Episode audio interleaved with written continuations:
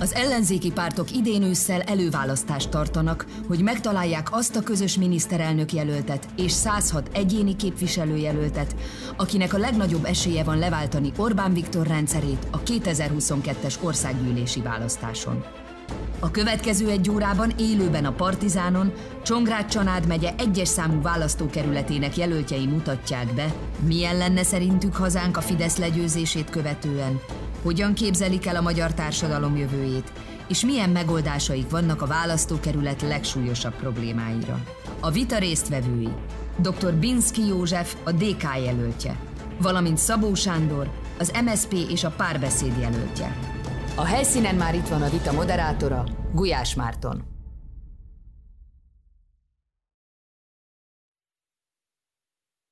Nézzénket, szervusztok! Élőben jelentkezünk Szegedről, a Móra Ferenc Múzeumnak, ebből a rendkívül impozáns terméből, ahol a mai napon először Csongrád egyes számú körzetének választó képviselőjelöltjei fognak majd összecsapni, 7 órától pedig a kettes számú körzetnek a jelöltjei érkeznek majd ide a stúdiónkba.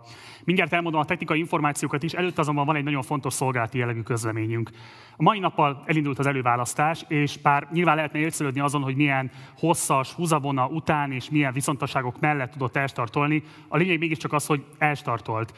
És bár lehetne mondom még egyszer élcelődni ezek a megalapozottságán, a szervezettségén és így tovább, mi most mégsem ezt tesszük, hanem azt szeretnénk kérni itt a teremben ülőktől is, hogy az a több száz ember, lehet, hogy ezeres nagyságrendű ember, aki ezekben a napokban kint fog állni a sátraknál, és idejét, munkaidejét, óráit, az idejét, az energiáit teszi abba, hogy ez az egész előválasztás meg tudjon valósulni. Szóval az a több száz, mondom, akár ezres nagyságrendű aktivista, önkéntes, aki most azért dolgozik, hogy a demokráciánknak azok a deficitjei, amelyek évtizedek óta velünk vannak, most valamivel esetleg mégiscsak javuljanak, Nos, azt szeretném kérni, hogy ismerjük el az ő munkájukat, mert gondoljunk akármit az előválasztás egészéről, ezek az emberek minden elismerést megérdemelnek, mert ők azok a polgárai a közösségünknek, akik azért tesznek, hogy a közösség egészének jobb legyen. Úgyhogy azt szeretném kérni, hogy itt a teremben ülök egy hatalmas tapsal jutalmazzuk az előválasztás összes önkéntesét és összes megvalósítóját.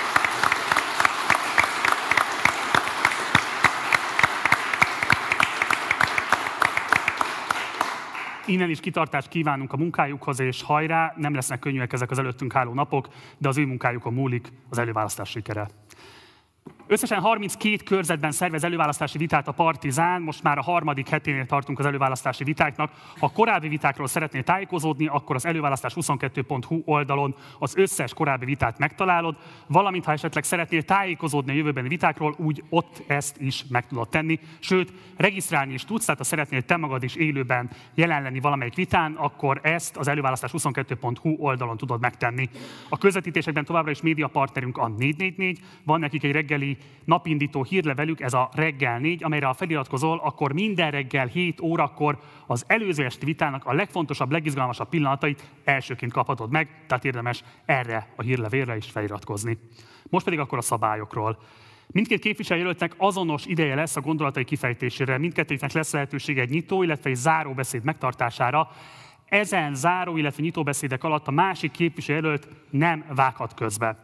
Ugyanakkor van három vitablokkunk, amelyben szintén azonos időkeret áll mindenkinek a rendelkezésére, és itt szabadon bármikor kezdeményezhetnek, bármikor kérdezhetnek képviselőtársuktól, adott esetben cáfolhatják is az ő által elmondottakat, tehát innen is buzdítanám és bátorítanám önöket arra, hogy használják ezt a lehetőséget, és vitatkozzanak egymással, és véletlenül se velem. Kérdezem a képviselőt urakat, hogy tiszták-e a szabályok? Igen. Köszönöm szépen, akkor induljon a vita, következnek a nyitóbeszédek. A nyitóbeszédek megszólási sorrendjét sorsolással döntöttük el, ennek értelmében elsőként Szabó Sándor nyitóbeszéde következik. Tisztelt Hölgyeim, tisztelt Uraim, kedves szegediek és választókerületemben élők, tisztelt jelenlévők és mindenki, aki online követi a mai diskurzust, ami természetesen Szeged jövőjéről és az ország jövőjéről szól 2022 után, amikor kormányt fogunk váltani. Sokan ismernek, de engedjék meg, hogy röviden bemutatkozzak. Szabó Sándor vagyok, 8 éve a szegediek bizalmából országgyűlési képviselő vagyok, 30 éve élek Szegeden, és egy 14 éves kambasz gyermeklány, büszke, boldog édesapja vagyok. Megtiszteltetés számomra, hogy szolgálhatom a szegedieket, a választókerületemben élőket, a parlamentben Szegeden és a megyében egyaránt. 20 éve vagyok a szegedi közéletben, ebből 9 éve Botka László kabinát főnökeként tevékenykedtem, 8 éve képviselő vagyok, és ez alatt kőkemény munkával óriási mértéket fejlődött Szeged városa. Komoly intézményfelújítási programot valósítottunk meg, komplet városrészeket újítottunk meg, utakat, tereket fejlesztettünk, miközben szabad, szolidáris közösségünk is gyarapodott. Na ez az, amit közösen elértünk, ez az az eredmény, amit nem hagyhatunk veszni. Nem akadályozhatja meg ez sem a járványhelyzet, sem a kormány önkormányzatokat sújtó politikája. Folytatni kívánom természetesen a megkezdett munkát. Áprilisban bejelentettem, hiszen mindannyiunk számára az a legfontosabb, hogy Szeged város fejlődjön, az itt élők hétköznapjai javulhassanak. Így aztán Botka László polgármester támogatásával, valamint Karácsony Gergely miniszterelnök jelöltünk el az élen, az MSZP párbeszéd képviselőtjeként élvezve a Momentum, az LNP, valamint a Mindenki Magyarországa támogatását, megmérettetem magam az előválasztáson. A célom egyértelmű és határozott, folytatni azt a dinamikus, békés fejlődést, ami Szeged eddig jellemezte, és egy sikeres, szabad, szolidáris és zöld Magyarországot megvalósítani. Én ehhez kérem a támogatásukat.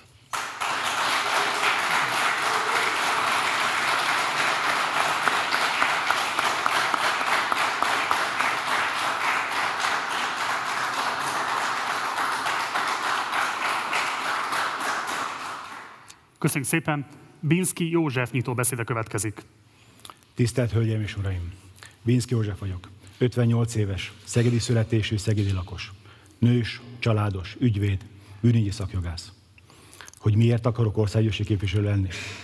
Azért, mert gyakorló jogászként tudom, hogy milyen csodálatos országban élhetnénk, ha a jog nem a hatalmasokat, hanem önöket, minket, az egyszerű embereket szolgálná.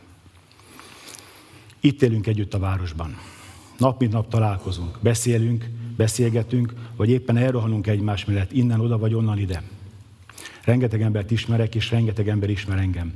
Legtöbbjükkel már nem tudjuk, hogy honnan vagy mikor ered az, az ismerettség, de nem is számít.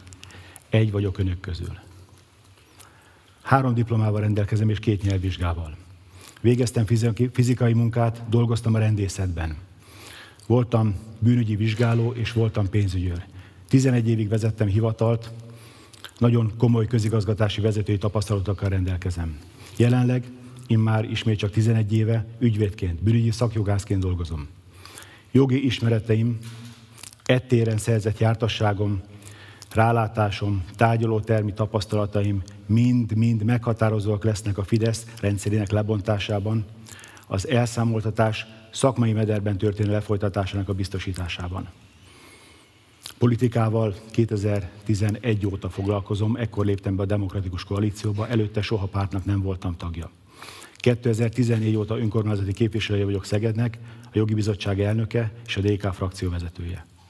Politikai ismereteimet Gyurcsány Ferenctől, politikai tapasztalataim jelentős részét Botka Lászlótól szereztem. Kérem, szavazzanak rám!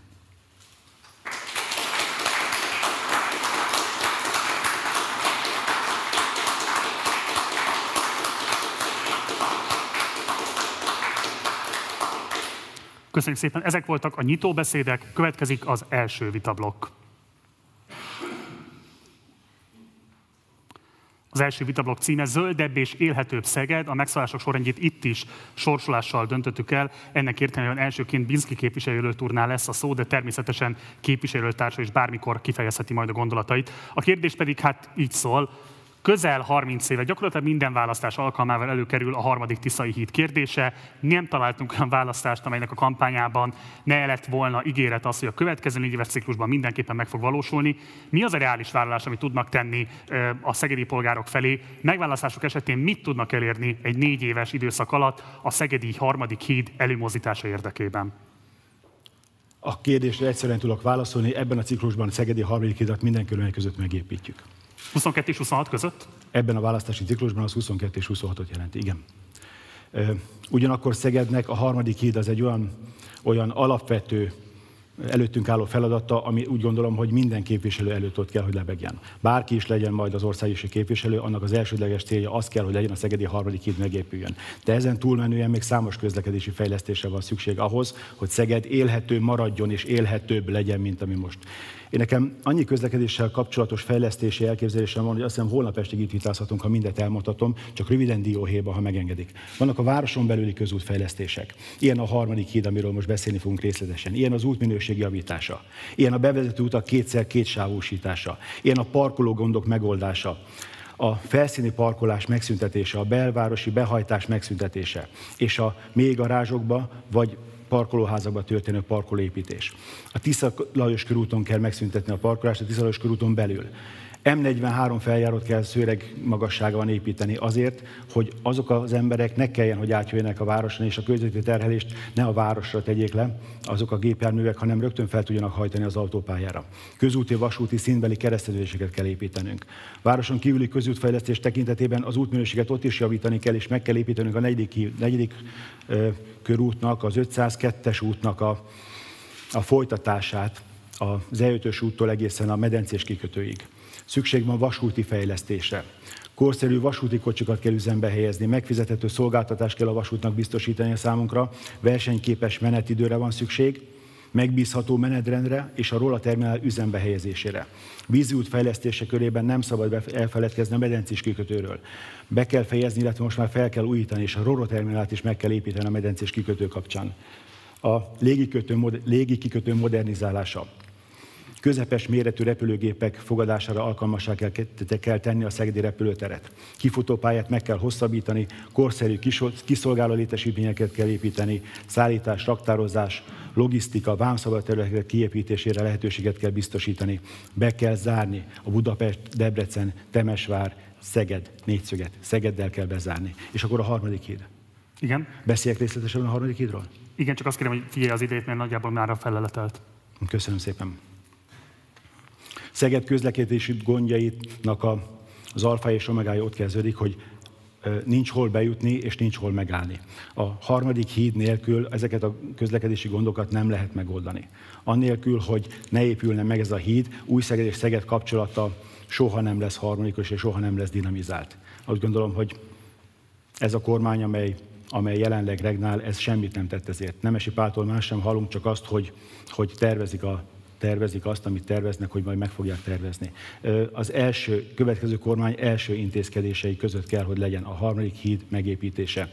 Bírom a következő kormány miniszterelnökének a támogatását, és bírom a következő kormány legnagyobb frakciójának vezetőjének a támogatását te körben.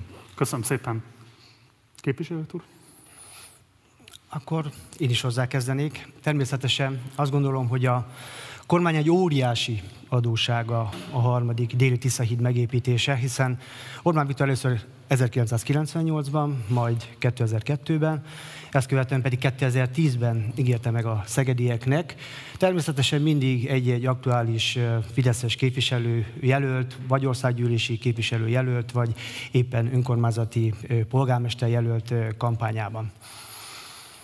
Nincs elvitánk abban Biszki úrral, meg szerintem az itt jelenlévőkkel sem, hogy a harmadik hídra igenis nagy szükség van a városnak, és én is azt gondolom, hogy egy következő kormány, egy új kormány meg is fogja építeni, meg fogja valósítani a, a Tiszahidat. Szeged városa 2010-ben egyébként, amikor észleltük azt a helyzetet, hogy tulajdonképpen itt csak ígéret cunami van, elkészítette a megvalósíthatósági tanulmányát a harmadik Tisza hídnak. Csak hát az akkori miniszterelnök helyettes Lázár úr és a, a államtitkár a Csepregi úr azt mondta, hogy álmodjunk nagyot, merjünk bátrak lenni, és hát ne egy egyszerű közúti hitba gondolkodjunk, hanem egy elővárosi közlekedésben, amely Szeged-Makó között megvalósul, és egy vegyes közúti forgalmi híd, bemondva egyébként Konstanza Fiume vasútvonalat. Így aztán 2015-ben hoztak is erre egy nagyon nagyszerű határozatot, ami azt taglalta, hogy 2020-ig egyébként ez a híd meg fog épülni. Majd egyébként Orbán Viktor, amikor ugye a Modern Városok program keretén belül itt járt Szegeden, és megállapodott Botka László polgármesterrel azzal a, a tekintetben, hogy milyen fejlesztések valósulnak meg a városban. Az első sarkalatos pontja ennek a megállapodásnak valóban a Tisza híd volt. 2017-ben volt ez, majd 2017 márciusában ismét született egy kormányhatározat.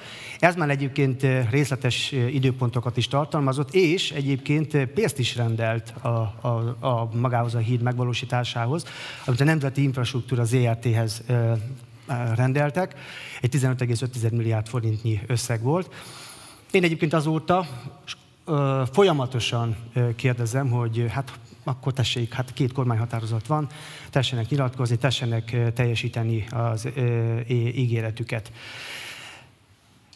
A költségvetés megalkotás akkor 2016 óta mindig előirányozhatok 2 milliárd forintot arra vonatkozólag, hogy a tervek készüljenek el. 2019-ben pedig egy komplett javaslatot nyújtottam be arra vonatkozólag, hogy a Dél-Tisza híd végre megépüljön, és a kormány az adósságát, de legalábbis de legalábbis a saját határozatait teljesítse. Úgyhogy határozott meggyőződésem, hogy kormányváltás után egy új kormánynak be kell építeni, és meg is fogja valósítani a hidat. Ami a szegedi közlekedést illeti. Fő célként négy szóba jellemezném, fenntarthatóság, biztonság, korszerűség és környezettudatosság. Ezek meghatározóak a tekintetben, hogy a szegediek hogyan közlekednek. Na akkor, hogyha egyébként már megnézzük a gyalogosokat, a, a kerékpárosokat, a tömegközlekedő járókat és az autósokat, és hogy ezt a fő célt hogyan tudjuk összeegyeztetni, akkor már azért nem ilyen egyszerű a kérdés. Minden esetre Szeged városa azt tűzte ki célul, hogy a legzöldebb város legyünk, ha pedig ez a célunk, akkor azt gondolom, hogy folytatnunk kell azt az elektromos tömegközlekedés fejlesztését, amit a város elkezdett. Így a villamosok beszerzésén és a trollibuszok beszerzésén túl további korszerű, modern, az elektromos tömegközlekedés segítő járműbeszerzésekre van szükség. Ismerteim szerint a Volánbusz egyébként kiírt egy pályázatot, hat darab új elektromos tömegközlekedés segítő autóbusz fog Köszönöm. Szegedre érkezni. Köszönöm. Egy eldöntendő kérdés, és kérem, hogy röviden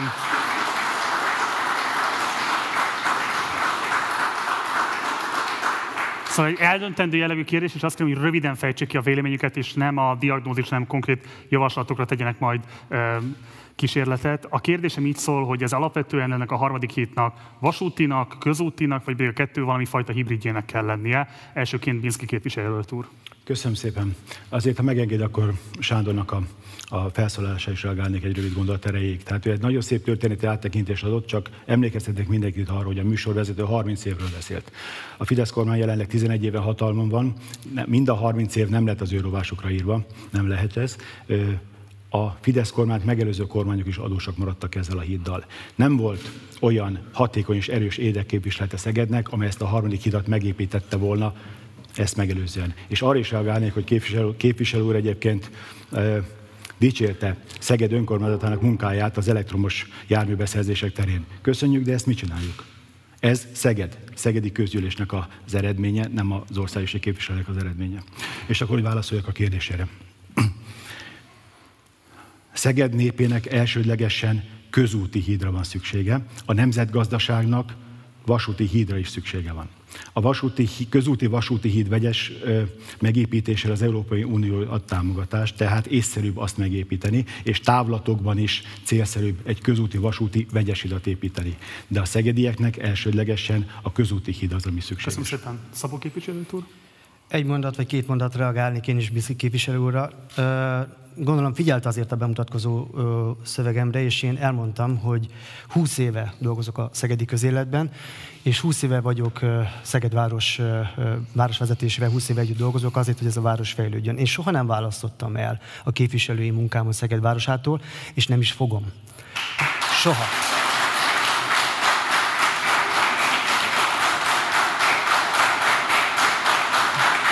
Azt, az pedig képviselő úr, hogy, hogy valóban megépítette volna a Fidesz ezt a életebben, egyetértünk. Ez szándék kérdése. Én is azt gondolom, hogy egy új kormány meg fogja építeni. A Fidesz hiába nyújtott be százezer határozati javaslatot, a kormánynak ott vannak a határozatai, nem, nem történt ebben a dologban semmi. Azt gondolom, hogy amit országgyűlési képviselőként ebben a témában meg lehetett tenni, azt megtettem. Nem érzem azt, hogy napi szinten, de legalábbis éves szinten, ha, ha végig kíséri a munkámat, akkor a déli Tiszahíd megépítése ne került volna szóba. Elégedett azzal az eredmény, amit országgyűlési képviselőként a hídért tett? Igen, elégedett, vagyok abban, mert azt gondolom, Binszki úr, hogy ennél többet saját pártársai is tudtak elérni a parlamentnek. Kérdezze meg, kérdez, kérdezze meg, Kérdezze meg Varjú László... az én pártársaim nem Szeged egyéni országgyűlési képviselő. Kérdezze meg Varjú László képviselő urat, Olaján képviselő urat, hogy ők milyen ekkora volumenű ügyet tudtak elintézni a parlamentben a Fidesz kormányzása alatt. Kérdezze meg. De hogy a kérdésre is válaszoljak, igen, a, ha, ha szegedi közlekedésről van szó, akkor azt gondolom, hogy elég egy közötti hídról beszélnünk. Ha viszont a térség gazdasági, kulturális, regionális fejlődését akarnánk emelni, már pedig miért nem, mert Szeged mégiscsak régióközpont és a hármas határ mentén a regionális kapcsolatok tekintetében van lehetőségünk erősíteni a kapcsolatainkat, akkor, akkor igen, akkor egy vegyes forgalmi hídba kell gondolkodnunk. Köszönöm. Egy elővárosi. Köszönöm. Kíván reagálni, Binszki Ö, igen. Azért az elmúlt ciklusok alatt láthattuk, hogy ellenzékben is lehet várost fejleszteni.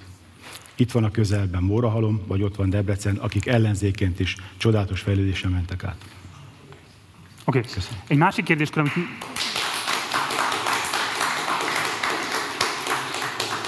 Egy másik kérdés, amiben mindenképpen szeretném, hogyha a hátralévő idejük terhére tudnának valamilyen válaszsal szolgálni, ez pedig a levegőminőség kérdése Szegeden, ami ugye számos jelzés alapján, ugye itt az Európai Környezetvédelmi Ügynökség felmérésre lehet leginkább hagyatkozni, az egyik legszennyezettebb levegői magyar város Szeged. Mi az, amivel az önök megítélése szerint egy cikluson belül érdemben lehetne a finompor szennyezettségnek a mértékét csökkenteni a városban? Mi az, amit ehhez önök megválasztott képviselőként hozzá tudnának tenni? És akkor elsőként Bilszki képviselőt úr. Köszönöm szépen. Ennek a finompor szennyezettségnek az egyik okozója nyilván a közlekedési terhelés, míg a másik a várost körbeülelő mezőgazdasági területekről felszálló por. A mi elképzelésünk szerint véderdővel kell körülvenni a várost, mert ez a véderdő ezt a port megszűri, és kiküszöböli azt, hogy bejusson a városba. Mindemellett Nyilván miután a véderdő megerősödött és a fák megnőttek, ez egy kedvenc kiránduló helyi is válhat a városnak. A másik, igen, át kell állni az elektromos közlekedésre, mert ezt a, ezt a magas környezeti terhelést másképp kiváltani belátott időn belül nem lehet. Ez az egyik. A másik, a belvárost mentesíteni kell a környezeti terheléstől, oda a gépjárművek behajtását meg kell tiltani. Ugyanakkor a parkolást is lehetővé kell tenni, már pedig ez másképp nem megy, mint a föld alatt vagy parkolóházakban. És ami nagyon fontos, az előbb említettem az M43-as autópályát. Durván 35 ezer ember átmegy a városon és visszamegy a városból akkor, ha fel akar hajtani az autópályára, mert másképp a városnak abból a részéből új Szeged, Szőreg és a környező településekről nem lehet felhajtani. Ha Szőreg magasságában volna egy autópálya felhajtó, akkor ennek a 35 ezer embernek nem kellene átmenni a városon, nem kellene azt a környezeti terhelést a városra zúdítani, amely ezzel jár. Köszönöm szépen.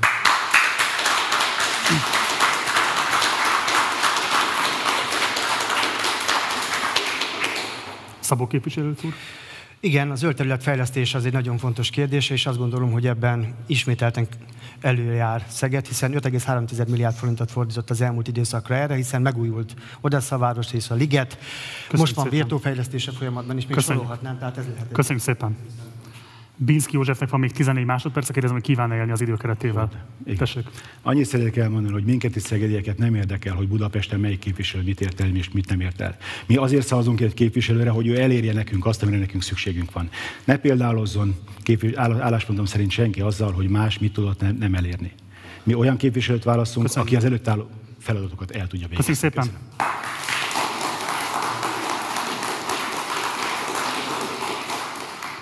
Köszönjük szépen, ez volt az első vitablok, következik a második vitablok.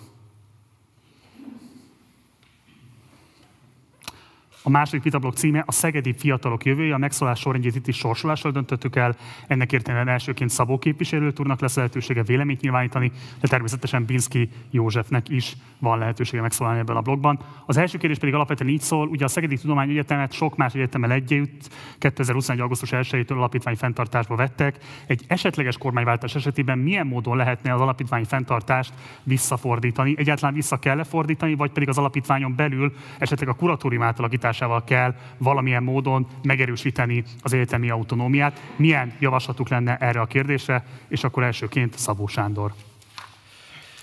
Köszönöm. A tudás a kutatás intézményeit korlátozó, valamint a közérlek érvényesülése alól kivonó a kevesek anyagi és hatalmát szolgáló politikák, azok bizony-bizony a nemzet sorsát és a jövő generációjának a jövőjét veszélyeztetik. A felsőoktatásban az elmúlt tíz év alatt tulajdonképpen semmi nem történt, illetve két dolog. Az egy, egyik dolog, hogy a 2010-es évek elején a Fidesz mesterségesen alacsonyá tette azt a számot, amely a hallgató bejutását eredményezte az egyetemekre, és ez azóta folyamatosan ezen a szinten is tartja megszüntette a felsőoktatás finanszírozásának a normativitását, és a GDP-hez viszonyított értékét nézzük a felsőoktatás finanszírozásának, ha csak a GDP-hez viszonyított értékét, akkor azt is elmondhatjuk, hogy 10 év alatt ez is csökkent. Egy dolgot még tett a Fidesz körülbelül 2014-15 környékén, amikor is kancellárokat, csak úgy hívtuk komisszárokat helyeztek a felsortatás élére, akiknek az volt a dolguk, hogy a rektorok mellett már a gazdasági döntéseket figyelemmel kísérjék, és a kormány közvetlenül is akár beavatkozhasson egy-egy felsortatás életébe. Aztán jött a hideg zuhany, 2020 évvégéjén, amikor megkérdeztük, hogy hát mégis mi várható a felsortatás kapcsán, akkor azt mondták, semmiféle átalakítás nem lett, majd egyébként januárban szinte végig söpört a felsőoktatás átalakítása a hazai egyetemeken, aminek egyetlen lényege volt, hogy állami fenntartásból az állami vagyont egy 5-7 fős magánalapítványokba szervezett és fideszes tagokat is képviselő kuratóriumok kezébe adják a működtetést, és, és sajnos, ami ennél szomorúbb, a több tízmilliárdos vagyont is ezzel együtt. Ez azért szomorú, mert hogyha végignézzük, igazából semmilyen érdemi párbeszéd ezt nem előzte meg, ha végignézzük, egyetlen valamire való érvet nem tudott a kormányzat elmondani arra vonatkozólag, hogy miért kell az egyetemi modellváltást megvalósítani, hiszen az állami működtetésben is lehetett volna az egyetemeket fejleszteni, és egyértelműen bebizonyosodik, meg bebizonyosodott, hogy nem a közjót, hanem a fideszes túlsúlyt akarták a felsőfokú oktatási intézményeken is elérni. Természetesen egy új kormánynak az elsődleges feladata, hogy ezeket a fideszes kuratóriumokat el kell zavarnia, és vissza kell adni az egyetemek autonómiáját, vissza kell adni a döntéseket a, a szenátusok kezébe. Senki soha nem mondta, hogy egyébként a hazai felsőoktatás nem szorul fejlesztésre. Igen, Szükség van arra, hogy egyébként az intézményeket fejlesszük, hogy a versenyképességet növeljük, hogy a tudás rangjának, rangját visszaállítsuk, és az egyetem és az oktatók és a kutatók és a dolgozók anyagi megbecsülését szorgalmazzuk, és az oktatás és a kultúrás szabadságát megteremtsük. De ehhez nincs szükség arra, hogy alapítványi formában működjenek az egyetemek. Egyetlen érvet tudtak elmondani egyébként, hogy 1500 milliárdnyi vagyon fog majd jönni az egyetemekre, és egyébként ezt a, a helyreállítási alapból, az Unióból, Uniótól kapott helyreállítási alapból akarták finanszírozni, de miután az Unió Európai Bizottsága jelezte, hogy a magánalapítványokba juttatott források nem transzparensek, nem átláthatók, úgyhogy nem fogják támogatni, így aztán ez a forrás is elmaradt az egyetemek részéről. Fejezben nyugodtan, csak utána kérdést engedjen Igen. meg. Most befejeztem. Akkor egy értelmező kérdés, tehát jól értem, akkor azt mondja, hogy az alapítványi, tehát ezeket vissza kell államosítani, ezeket Teljes az egészében. Egyértelműen vissza kell államosítani. Jó.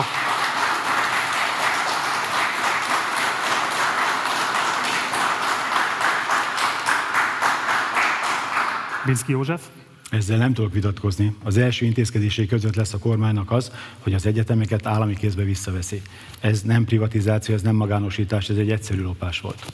Állami vagyont odaadtak magánkézbe, és hatalmas állami vagyont tettek mellé azért, hogy ezek, a, ez az, ezek az egyetemek működjenek. Ez nem egyik vagy másik egyéni országgyűlési képviselőjelölt programja, ez a rendszerváltó, kormányváltó pártoknak a programja. Az, hogy Magyarország elstandolt egyetemeit visszaadják az államnak. Lehet ha valaki egyetemet akar vásárolni, természetesen hát tegyen vétele ajánlatot, tegyen mellé hatalmas tőkét, és akkor az tulajdonos vagy eladja, vagy nem adja. Jelen esetben nem ez történt. Senki ne gondolja tehát, hogy itt valamiféle magánosítást hajtottunk végre, hajtottak végre, hajtott végre a kormány, ez egy lopás. Azok az egyetemi dolgozók, akik, mint egyetemi polgárok, élnek és dolgoznak itt a városban vagy város környéken valahol, ők is elvesztették azt a biztonságukat, amit a közalkalmazotti jogviszonyok számukra biztosított. Ők átkerültek a munkatörvénykönyve hatája alá, és igazán tartanak attól, hogy mit fog hozni számukra a jövő. Lehet látni itt Szegeden a városban, akik itt élünk, látjuk, hogy a az alapítvány vezetés, az alapítvány kuratóriuma jelenleg most még azért semmilyen drasztikus intézkedést nem tesz, ugyanakkor hallani olyan hangokat is, hogy abban a nem vált esetben, ha az Orbán kormány hatalma 2020 után folytatódna, akkor nagyon komoly elbocsátási hullám vár az egyetemi dolgozókra. Ezért is biztatom őket, önöket, mindenkit, hogy szavazzanak ránk az Egyesült Ellenzék erejére, megszüntetjük a lopást, és mindenki, aki valamilyen bűncselekményt elkövetett, azt számon fogjuk kérni. Köszönöm szépen.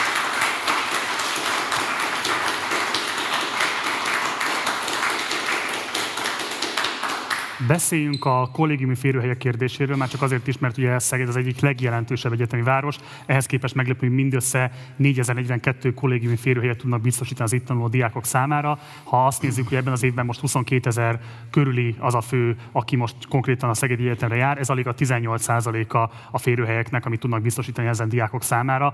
Mit lehet elérni egy négy éves cikluson belül kifejezetten a kollégiumi férőhelyek bővítése szempontjából, és akkor elsőként Binszki képviselő úr szó szó. Köszönöm szépen. Hát meg kell tenni mindent, ami lehetséges, már pedig az, ami lehetséges, az a kollégiumi férőhelyek számának a növelése. Az egyetem saját erőből, a rendelkezésre álló költségvetési forrásokból, ugye akkor beszélek már rendelkezésre álló költségvetési forrásokból, ha ígéretemhez, ígéretemhez híven az egyetem visszakerült állami fenntartásba, nem képes a mai viszonyok között kollégiumot építeni, ehhez külön állami segítség kell.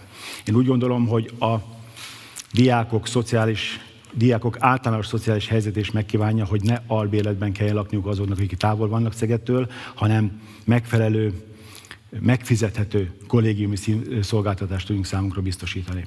Köszönöm. Szabó Sándor? Ebben sincs vitánk. Azt gondolom, hogy drasztikusan növelni kell a kollégiumi férőhelyek számát, és erre egy egyszeri államilag kötött forrásokat kell biztosítani.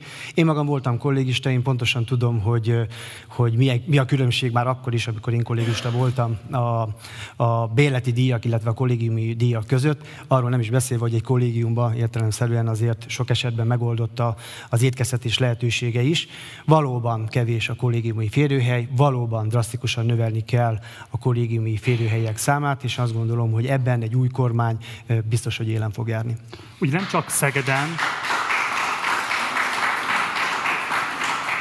Nem csak Szegeden, más egyetemi városokban is akut problémát okoz a kollégiumi férőhelyek hiánya, hogy más nem mondjak, Budapesten is az egyik legfontosabb politikai kérdés az, hogy honnan lesz helye az újabb és újabb diákoknak. Tehát valószínűleg valamilyen országos kollégiumi építési programra lenne szükség. A kérdésem úgy szól, hogy támogatnának egy ilyen programot, és ha igen, honnan teremtenék elő rá a forrásokat, illetve mekkora nagyságrendű forrásokkal számolnak. Elsőként Binszki József. Köszönöm szépen. Tehát hogy még az előző kérdésre is válaszoljak csak egyetlen gondolattal, tehát a jelenlegi kollégiumi férőhelyek számát ebben a következő ciklusban legalább meg kell dupláznunk. Ha befejezésre nem is kerül minden építkezés, de folyamatban kell, hogy legyen. És hogy honnan lesz erre pénz. Álláspontom szerint ez nem pénzkérdés, ez elsődlegesen értékválasztás kérdése. Amíg egy vadászati világkiállításra van 70 milliárd forint, a belépő kapura van annyi pénz, amiből egy kollégiumot meg lehet építeni, addig addig ne arról beszéljünk, hogy van-e rá pénz, hanem arról, hogy akarjuk-e, hogy legyen rá pénz. Kevesebb stadion fog épülni, illetve nulla stadion fog épülni. Nem kell topolyán stadionokat építeni, és nem kell Afrikában kórházakat építeni. Nem kell minden városnak stadionnak lenni, és nem kell annyi pénzt ellopni. Lesz rá pénz, mert biztosítunk rá keretet. Köszönöm szépen. Szabó Sándor. Én biztos vagyok benne, hogy a költségvetésben meg lehet találni azokat a forrásokat, amelyek a kollégiumi férőhelyek drasztikus emelését szorgalmazná. Én csak kettőt emelhetnék ki, például az Exim Banknak nem kell 30 milliárdot adni, vagy éppen a Magyar Nemzeti Banknak az osztalékát nem kell több 10 milliárdban meghatározni, hogy nem mindig a stadionok építéséről, vagy éppen a vadászati kiállításról beszéljünk. És, és igen, ez egy nagyon fontos kérdés, hiszen a fiatalok egy jelentős része a kollégiumokban indul el az élet útjára. Itt épülnek ki olyan közösségi kapcsolatok, amit a jövőben tudnak kamatoztatni.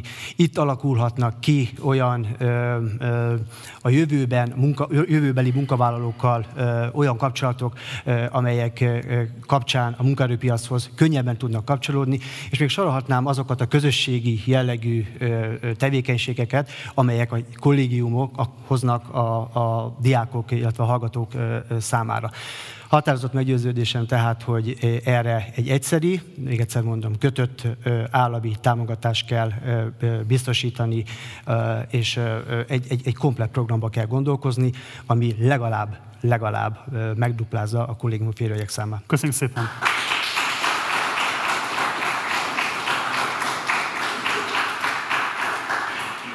Ugye önök most elköteleződtek amellett, hogy a kollégiumi férőhelyek bővítésére lenne szükség, és az ellenzéknek a programjában hangsúlyos helyet foglal el az országos bérlakási, bérlakás fejlesztés, konkrétan, tehát olyan új bérlakásprogramoknak az elindítása, amely tízezer számra adna megfizethető lakhatást nagyon sok polgártársunk számára. A kérdés alapvetően az, hogy ki tudná ezeket megépíteni. Ez már csak azért is egy fontos kérdés, mert például a stadionépítésben elhíresült különböző építési vállalkozók alapvetően az ilyen nem túlságosan komplex beruházás kivitelezésben szereztek fontos tapasztalatokat, és azért mondjuk egy kollégiumnak a megépítése, pláne egy bérlakásnak a megépítése sokkal komplexebb műszaki tartalmat kíván meg, mint mondjuk adott esetben egy stadion honnan lesz meg az a nemzeti vállalkozói réteg, aki kivitelezője lehet egy ilyen programnak, vagy adott esetben az államnak magának kell építőként föllépnie, milyen megoldást tartanának kívánatosnak a következő négy év szempontjából. Már csak azért is, mert ez nyilvánvalóan nemzetgazdaságilag is fontos és kiemelt projekt lesz majd, ami nagyon fontos és nagy összegeket fog megmozgatni. Nem mindegy, hogy milyen piaci szereplőknél vagy állami szereplőknél csapódik le az esetleges profit. Úgyhogy elsőként Binski Józsefnek van lehetőség elmondani erről a gondolatait. Köszönöm szépen. Abban az esetben, hogyha sikerül a kollégiumi férőhelyeket megdupláznunk, abban az esetben nagyon sok olyan lakás szabadul fel, amelyeket most albéleteztetnek, albéletbe adnak ki.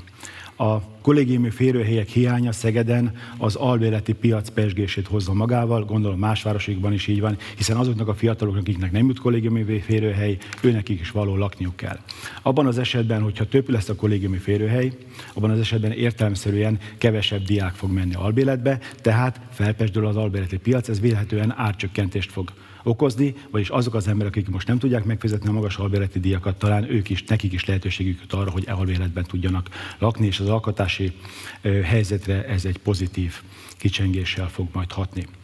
Hogy a konkrét kérdésre is válaszoljak. A kollégium az lényegét tekintve egy lakóépület. Egy egy műszaki tartalmát tekintve nem bonyolultabb, mint egy társasház. Én nem gondolom, hogy ez nehézséget okozna ma a mai magyar építőiparban szereplők részére, hogy felépítsenek egy társasházat, itt lát, hisz látjuk nap, mint nap, hogy azért társasházak épülnek. A kollégium az egy nagy méretű társasháznak felel meg álláspontom szerint. Nem látok ebben problémát, hogy nem lesz, aki megépítse. Egyértelmű ez a kérdést engedje még meg. Ugye arra utalt, hogy amennyiben lesznek majd kollégiumi férőhelyek, úgy feltehetően az albérleti piacon föl fognak majd szabadulni ingatlanok. Ezeket bármilyen módon bevonná egy állami bérlakásprogram keretébe? Ö, nem. Az állami bérlakásprogramot én más, más, másképp képzelem el. Oké. Okay. Elmondaná, hogy hogyan esetleg? Természetesen.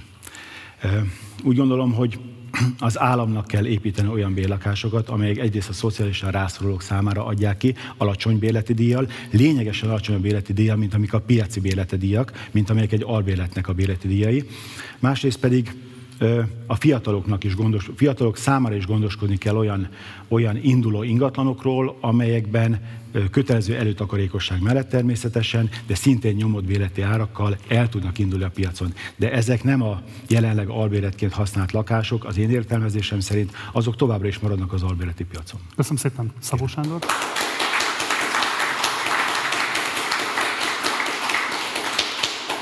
Ugye az volt a kérdés, hogy ki ki fogja ezeket a kollégiumokat megépíteni hogy őszintén szóljak, szóval én, az én válaszom erre, hogy nekem teljesen mindegy. Nekem egy a fontos. Tisztességesen, a jogszabályokat betartva, a közbeszerzési eljárásokat betartva, minden olyan szabályt, amit egyébként transzparensen kell, hogy egy építető betartson, legyen szó magyar vállalkozás vagy nemzetközi cégről. Ha ezt betartja, akkor, akkor építse. Köszönjük szépen. Egy értelmező kérdés úgy fogalmazott, megütötte a fülemet, úgy fogalmazott, hogy bárki megépítheti ezeket, hogyha betartja az ön által felsorolt kritériumokat. Ha ezen kritériumoknak megfelel, akár, és eldöntendő kérdés, igen vagy nem elválaszoljon. Tehát ilyen esetben akár Mészáros Lőrinc is lehet a kivitelező? Hát azért az ő múltját Jó, nézzük Igen meg. vagy nem? Nem. Köszönöm. Kinszki József? Majd, ha szabadul. Majd az követően. Neki az első útja az nem az építőiparba, építőiparba fog vezetni, hanem a bíróságra. Köszönöm.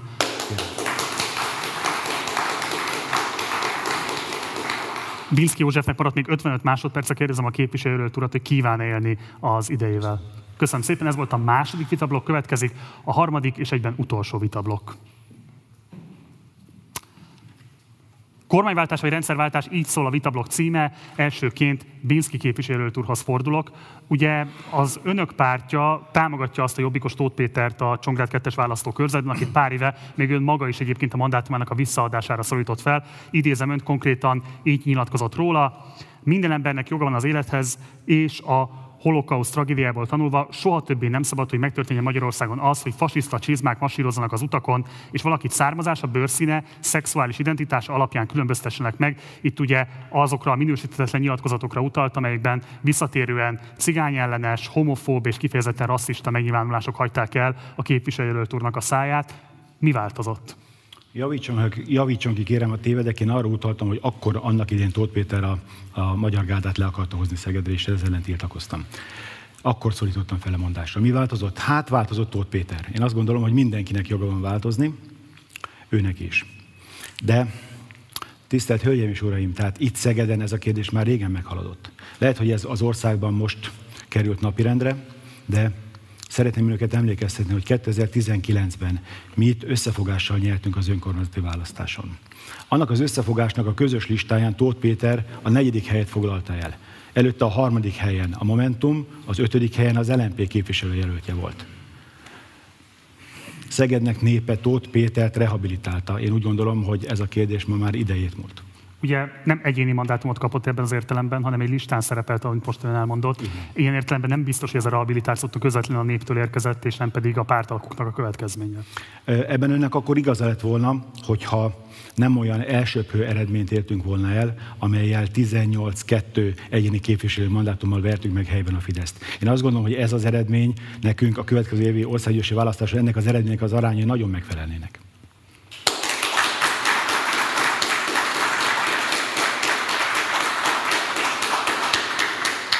Záró kérdése ez a kérdéskörhöz. Ugye Tóth Péter tényleg elég súlyos kijelentésekre ragadtatta magát. Ő hol és milyen formában próbálta meg ezeket korrigálni, vagy milyen formában vonta vissza ezeket, milyen formában kért esetleg bocsánatot azoktól a kisebbségektől, amelyeknek a méltóságából vázolt? amennyire én látom, és amennyire valamennyien láthatjuk sajtótájékoztató formájában, Facebook formájában, minden olyan médiához fordult, amely médiához fordulhatott, hogy elérjen a választókhoz, elérjen az emberekhez, elérjen a néphez, és az üzenetét át tudja adni. Köszönöm szépen. Kérem.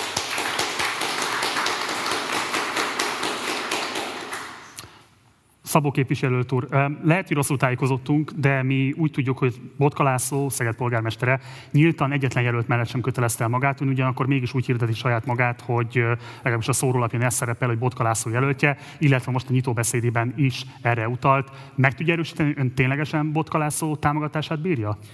Így van, meg tudom erősíteni Botka László polgármesterrel, nyitóbeszédemben is elmondtam, 20 éve együtt közösen dolgozunk, nekünk komoly munkakapcsolatunk van, 20 éve együtt Szegedváros fejlődését szolgáljuk az itt élők, mindennapjaiért dolgozunk, az itt élők mindennapjaiért teszünk. Baráti viszonyban is vagyunk, és Botka László reményeim szerint a holnapi nap folyamán meg fogja erősíteni, hogy szavazatával támogatni fog engem.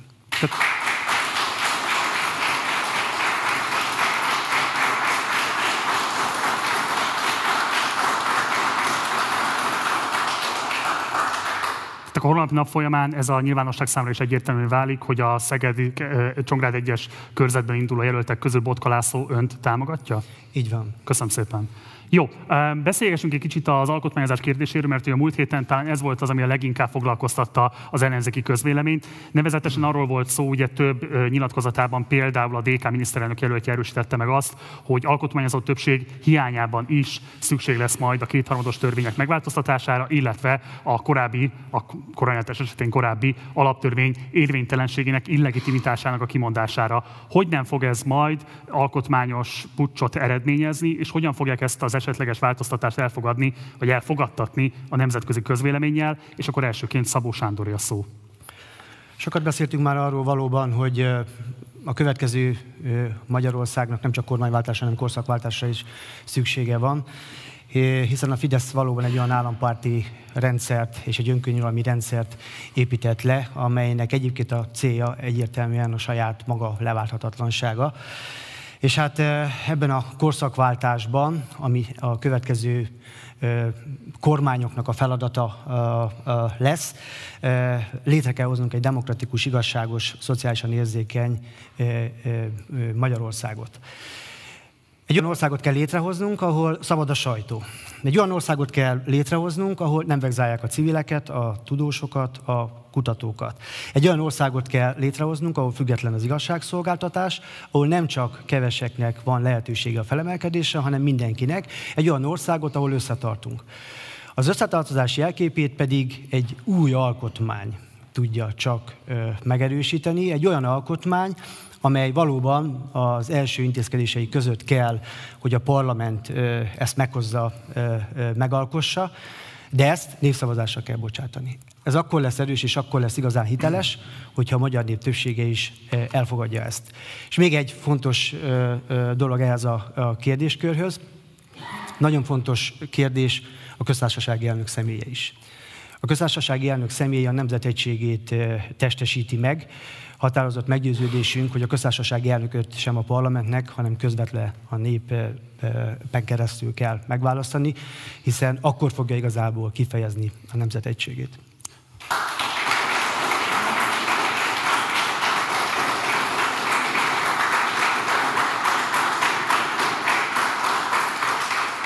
Értelmező kérdés Szabó Sándorhoz. Ugye a Fidesz alaptörvényét 2011-ben még az a parlament fogadta el, amely a korábbi választási rendszer alapján állt össze, tehát annak a választási rendszernek a legitimitását az ellenzék sem szokta megkérdőjelezni. Ilyen értelemben az a parlamenti összetétel is legitimnek volt mondható. Kérdezem azt, hogy amennyiben nem lesz meg az alkotmányozó többsége az ellenzéknek, nem veszélyese, ha mégis azzal hiteti vagy hitegeti saját választóit, hogy képes lesz alkotmányozni, hogyan lehet ennek majd legitimitást teremteni? Ezt meg kell tennünk. Egyébként egy új választási rendszert is meg kell valósítanunk. Tehát onnan a, a, önmagában... Az alkotmányozó többség hiányában is? Az alkotmányozó többség hiányában is. Én azt gondolom, hogy... Hogyan szükség... fognak ennek érvényt szerezni a nemzetközi jogi fórumok előtt? Én nem vagyok jogász ember, gondolom ezt jogászok, független jogászok már vizsgálják, és, és az én információm és az én tudomásom szerint erre igenis van lehetőség. Köszönöm szépen. Minszki képviselőt úr. Köszönöm szépen. Botka Lászlóval, ha megengedi egy gondolatot, még azért megemlítenék. Tehát tény, hogy nem 20 éve, csak 7 éve dolgozunk együtt, de azt is figyelembe kell venni, hogy egy adott képviselő, akár Szabó képviselő, akár én, egy párt politikáját hajtja végre bent a parlamentben, és emellett dolgozik a területért. Szabó képviselő úr annak az MSZP-nek a politikáját hajtja végre a parlamentben, amely MSZP-t Botka László ott hagyott. És akkor ugye a kérdésre válaszoljak. Vörös Imre alkotmányjogász és más alkotmánybírák elgondolásaival teljesen egyetértek abban, hogy ez az alaptörvény, a jelenleg hatályos alaptörvény alkotmányellenes. És mint alkotmányellenes, és egyébként önmagában is alaptörvény ellenes alaptörvényt, ezt hatályon kívül kell helyezni. Miért van ez? Miért alkotmányellenes és alaptörvényellenes? Mert egyetlen politikai erő a Fidesz kizárólagos hatalmát biztosítja be. Olyan rendelkezések vannak az alaptörvényben, és egyébként az egyéb kétharmados törvényekben is, amelyek a Fideszt lényegét tekintve leválthatatlaná teszik, már pedig egy párt kizárólagos ragaszkodása, kizárólagos betonozása a hatalomban, az mindig is alkotmánysértő alkotmányellenes. Hogy tudjuk ezt végrehajtani feles törvényel? Abban az esetben, hogyha nem lesz kétharmadunk, nyilván feles törvényel kell ezt megcsinálni, de önmagában egy feles törvény nem elegendő arra, hogy hatályon kívül, hatályon kívül helyezünk egy alkotmányt, és egy új alkotmányt ö, hozzunk létre. Ehhez a népfelség elvére támaszkodva nagyon széles társadalmi bázison nyugvó felhatalmazás kell. Ilyen széles társadalmi bázist egyedül a népszavazás adhat. Tehát a következő alkotmányt egy népszavazásnak kell megerősítenie, és abban az esetben bátran, nyílt tekintettel állhatunk oda bármilyen nemzetközi szervezet elé, mert kérem, ez a magyar nép akarata.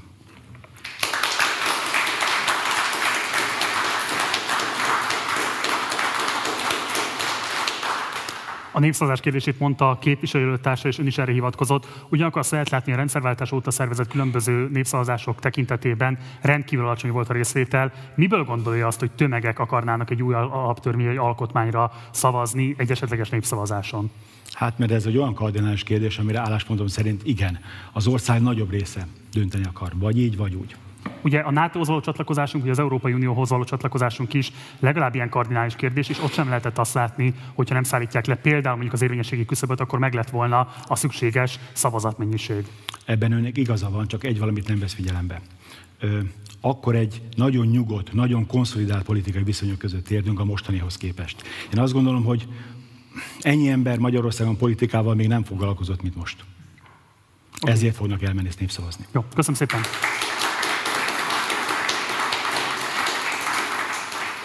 Az elszámoltatás kérdéséről beszéljünk mi mindenképpen, mert ez mindkét párt, sőt gyakorlatilag az összes ellenzéki párt programjában igen hangsúlyosan szerepel. Szó van ugye korrupció ellenes ügyészségről, szó van Polt Péter azonnali elmozdításáról. Mit tudnak konkrétan ígérni a választóik számára? Mi az a beváltható ígéret, amit az elszámoltatás kapcsán tenni tudnak, ami ténylegesen megvalósítható a kormányzás, kormányváltás esetében az első évben? Milyen szintű, milyen mélységű elszámoltatást tartanak kivitelezhetőnek? Hogy nézne ez ki? És akkor elsőként Szabó Sándori a szó.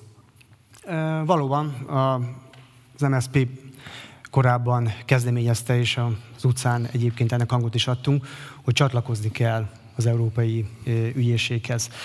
Támogatunk kell, hogy az ország hozzájuthasson azokhoz a közösségi forrásokhoz, amit az Uniótól kapunk, de csak úgy, hogyha mindenki betartja a jogállami követelményeket, és betartja azokat a szabályokat, amelyeket az Unió előír. Látjuk, tudjuk, hogy a mostani kormány, illetve az ő oligarchái ezt nem tették meg, hiszen nagyon sok olyan uniós forrás van, amit egyébként az Európai Ügyészség vizsgálata, vizsgál, vizsgálni kezdett, és sok esetben egyébként csak azért, hogy a vizsgálat ne induljon el, ugye láttuk például a, a a mm, elektromos lámpafejlesztés kapcsán, a LED lámpák kapcsán Tibor úrnál ugye vissza is fizette inkább az uniós forrásokat, csak hogy ne kelljen ezzel a vizsgálat elé állni. Elszámoltatás kapcsán igen, ez egy nagyon fontos kérdés. Ebben azt gondolom, hogy konszenzus van minden párt között, legfeljebb annak a megvalósíthatóságában. Mi azt valljuk, azt gondoljuk, hogy az elszámoltatás egyik leghatós, leghathatósabb és leghatékonyabb módszere az, hogyha a kormányváltás után egyből elzárjuk a közpénzeket. Nem fogunk biztosítani azoknak a fideszes oligarcháknak forrásokat, akik egyébként saját vagyonukat növelték, és nem a közjót gyarapították. Én azt gondolom, hogy ebben... De elnézést képviselő, ugye nem ez az elszámoltatás, hogy elzárjuk a közpénzeket? Nem ezt gondolja a Nem, természetesen büntetőjogi eszközökkel is meg kell tenni azokat a lépéseket, amelyeket egyébként mind folyamatában a mai politikai közéletben tapasztalunk. És igen, ha, ha Mészáros Lőnisznek börtönbe kell mennie, akkor börtönbe kell mennie. Ha Tiborc Istvánnak börtönbe kell mennie, akkor börtönbe kell mennie. Tehát ebben valóban keménynek kell lennünk, ebben valóban be kell bizonyítanunk azt az embereknek, hogy nem lehet mindent a jogszabályok keretein túl megtenni, és igen, a jognak nagyobb érvényt kell adni azáltal, hogy azokat az embereket, akik eddig a köz javát élvezték, azokat most kőkeményen elszámoltassuk. Köszönöm.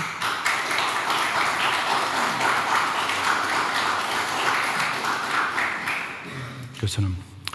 Az elszámoltatás nem politikai elszámoltatás lesz, erre ne gondoljon senki. A politika az majd a választásokon lesz hangsúlyos szerepben, azt követően pedig a az igazság szervek fognak dolgozni.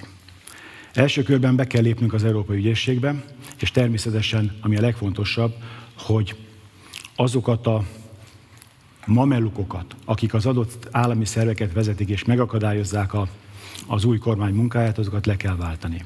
Ilyen a legfőbb ügyészség vezetése is. Abban az esetben, hogyha a nyomozó szervek felszabadulnak a rájuk, terhelő, rájuk nehezedő nyomás alól, akkor bizonyosan tudom, hogy a jogszabály teljes erejével fogják végezni a munkájukat. Dolgozni fognak tekintet nélkül arra, hogy kiről van szó, és mindenkin kattani fog a bilincs, aki az elmúlt években, az elmúlt 12 évben, vagy akár annál régebb óta is bűncselekményt követett el. Nem lesznek, nem lesznek tekintettel senkire. Nem lesz lényeges, hogy ki kinek a veje, vagy ki kinek a barátja. Én úgy gondolom, hogy ennek az elszámoltatásnak most végre valóban meg kell valósulnia. Tudjuk, látjuk, hogy az elmúlt évek, évtizedek kormányváltás, kormányváltásai során mindig beszéltek rendszer, elszámoltatásról. Mindig beszéltek arról, hogy majd voltak elszámoltatási kormánybiztosok. Voltak verbális üzenetek, de tevőlegesen, ténylegesen nem volt semmi. Viszont ilyen bűnök sem voltak, mint most. Világos. Egy gyors kérdés, bocsánat, azért jeleztem, mert szeretném, hogy mindenképpen maradna még ideje erre a kérdésre, és ez Szabó Sándorhoz is szól, hogy a blokk legvégén segítsék a nézők tájékozódását. Mi az, ami legjobban megkülönbözteti önöket a képviselőtársuktól? Mi az, amit megkülönböztetetten fognak képviselni, amennyiben az ellenzéki előválasztáson szavazó polgárok úgy döntenek, hogy önöket hatalmazzák fel a képviseletükre? Kérem, hogy erre vonatkozóan adjanak valami fajta támpontot a nézők és az ellenzéki szavazók számára, és akkor elsőként Szabó Sándori a szó. Én ugye a bevezetőmben is azt mondtam, hogy én természetesen Szegedváros képviselője vagyok, és a szegedieket akarom képviselni, és folyamatosan együtt is működök ebben a dologban a Szegedváros vezetésével.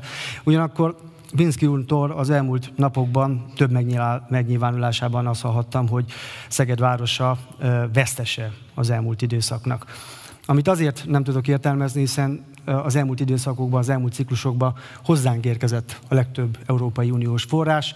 Mi fordítottuk legtöbbet intézményeink felújítására, közlekedésfejlesztésre, csak hogy két dolgot mondjak, nálunk épült meg az ELI kutatóközpont, folyamatban van egy 21 milliárdos geotermikus fűtésrendszer kiépítése, tehát számomra értelmezhetetlen, hogy ha valaki a Szeged város ö, ö, baloldali szövetségével eh, együtt működik, akkor miért eh, mond, vagy miért tesz olyan állításokat, hogy Szeged eh, városa az elmúlt időszak vesztese, amit én nem érzékelek. Ráadásul nem is engem bánt meg ezzel igazából, hanem a szegedieket, azokat a szegedieket, akik az elmúlt tíz évben 65 és legutóbbi mérések szerint 70% ban elégedettek Szegedváros és a, a, a, a mi munkánkkal, úgyhogy én azt gondolom, hogy ebben a képviselőnek át kellene gondolnia a mondandót.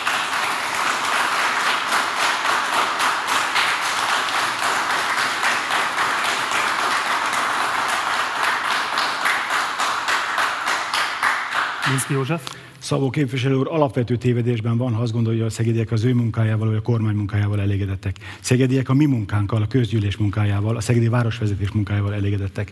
Ez a 70 ez erre vonatkozott. Egyébként még a félig tele a pohár, félig üres a pohár ö, hasonlatát látom. Ez a félig pohár Szabó képviselő úrnak tele van, számomra inkább üres. Én azt gondolom, hogy ha megkérdezzük a szegedi polgárokat, akkor nem a Szeged felülésével kapcsolatban nem az elégedettség hangját fogjuk hallani, többet kell az emberek közé járni, képviselő, többet kell ők beszélgetni, ott kell élni köztük, és akkor látni fogja, hogy igen, igen, az emberek az emberek elégedetlenek, sokkal többre vágynak, sokkal nagyobb, nagyobb ívű fejlesztéseket szeretnének, hogyha elérnénk ebben a városban. Az a képviselő, aki a a Városháza eredményével dicsekszik, én úgy gondolom nem a sajátjaival, nehezebben látja be azt, hogy mi az a feladat, amit neki el kellett volna végeznie. Én olyan képviselő szeretnék lenni, aki nem így fog eljárni majd. Köszönöm szépen.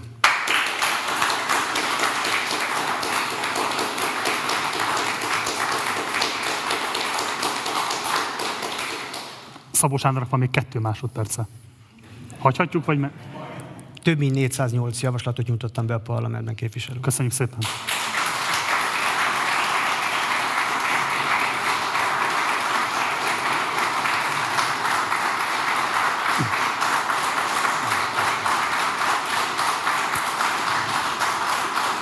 Köszönjük szépen! Ez volt az utolsó vitablok, következnek a záróbeszédek. A záróbeszédek elmondásának sorrendjét szintén sorsolással döntöttük el, ennek alapján elsőként Binski József záróbeszéde következik. Köszönöm.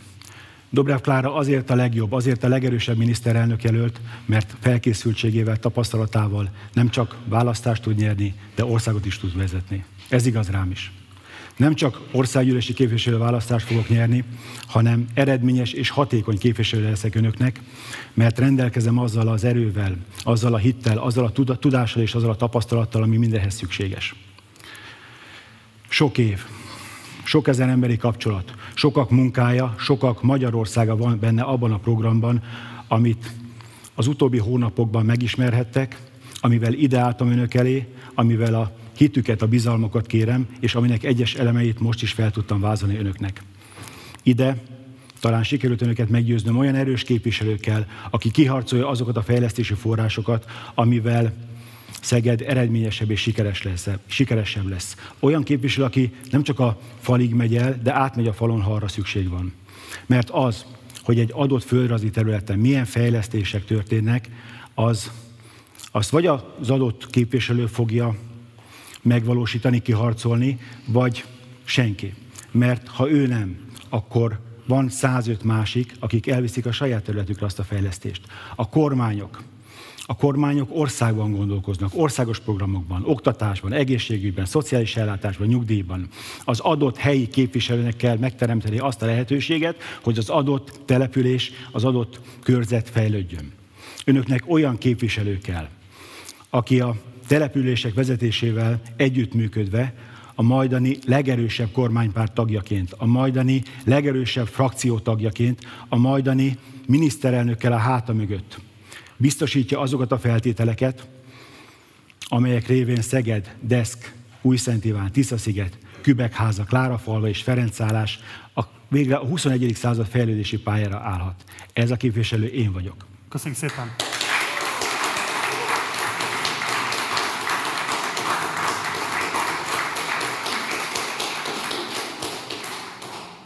Szabó Sándor záróbeszéde következik. Az ellenzéki együttműködésnek köszönhetően azt gondolom, hogy végre eljöhet a változás ideje az országban is. És annak is örülök, hogy Szegedváros sikeres receptjét, a baloldali összefogást az ellenzék magáivá tette, hiszen közösen indulunk jövőre a választásokon, és egy az egyenlenében mérettetjük meg magunkat a Fidesz jelöltjével szemben. Az előválasztásnak köszönhetően pedig ez fog megvalósulni. A legesélyesebb jelöltet fogjuk kiválasztani, és jövő év áprilisában, mint ahogy mondtam, egy az egyenlenébe fogunk a Fidesz jelöltjével szemben fölállni. Meggyőződésem, hogy kormányváltás lesz, és lesz, és akkor egy új kormánynak végre meg lehet a lehetősége arra, hogy valóban az emberek problémájával foglalkozzon. Hogy ne elvegyen, különösen ne válsághelyzetben, hanem segítse akár a települések, a falvak, a városok életét. Hogy ne akadályozza, hanem igenis adjon a város, városoknak, és segítse az ország jövőjét, segítse az országban élők mindennapi helyzetét. Én kétszer megmutattam már a korábbi időszakban, 14-ben és 18-ban, hogy képes vagyok nyerni, és határozott meggyőződésem, hogy jövőre is képes leszek legyőzni a Fideszt, és meg is fogom tenni. De ez az önök segítségére és az önök támogatására van szükség. Ugyanezt megtette Karácsony Gergely is, hiszen Budapesten kilenc év után leváltotta Tarlós Istvánt a főpolgármester jelöltség, főpolgármesterségről, és azt gondolom, hogy mi ketten már bizonyítottunk, és képesek leszünk arra, hogy ismét és újra megverjük a Fideszt. De ahhoz előbb az kell, hogy most itt az előválasztáson támogassanak bennünket. Támogassanak bennünket azért, hogy jövőre az a dinamikus és békés fejlődés, ami Szegeden eddig ment, megvalósulhasson, és végre egy szolidárisabb, igazabb, szabadabb és egy zöldebb Magyarországot tudjunk megvalósítani. Ehhez kérem a Köszönjük szépen!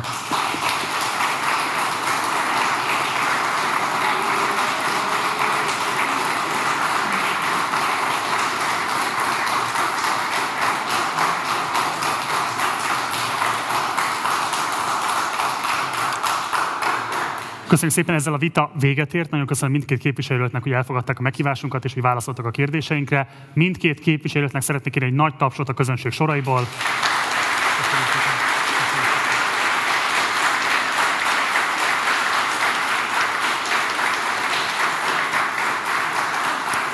Nektek pedig köszönöm szépen a figyelmet, nem ért még véget a vita sorozat, ugyanis a mai napon még lesz egy másik vitánk is. Csongrád Csanát kettes szám választókörzetének jelöltje érkeznek, hát alig egy óra múlva, este 7 órától ugyanígy Szegedről jelentkezünk majd be, úgyhogy érdemes lesz majd visszakapcsolni.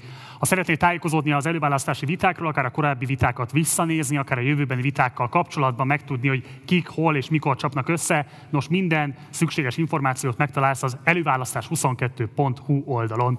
Média partnerünk továbbra is a 444, van egy reggeli napindító hírlevelük a reggel 4. Ha erre feliratkozol, akkor minden reggel 7 órakor az előző esti viták legizgalmasabb, legfontosabb pillanatait elsőként kaphatod meg. Munkatársai nevében köszönöm szépen a figyelmet, alig egy óra múlva este 7 órakor érkezünk vissza, addig is, ciao.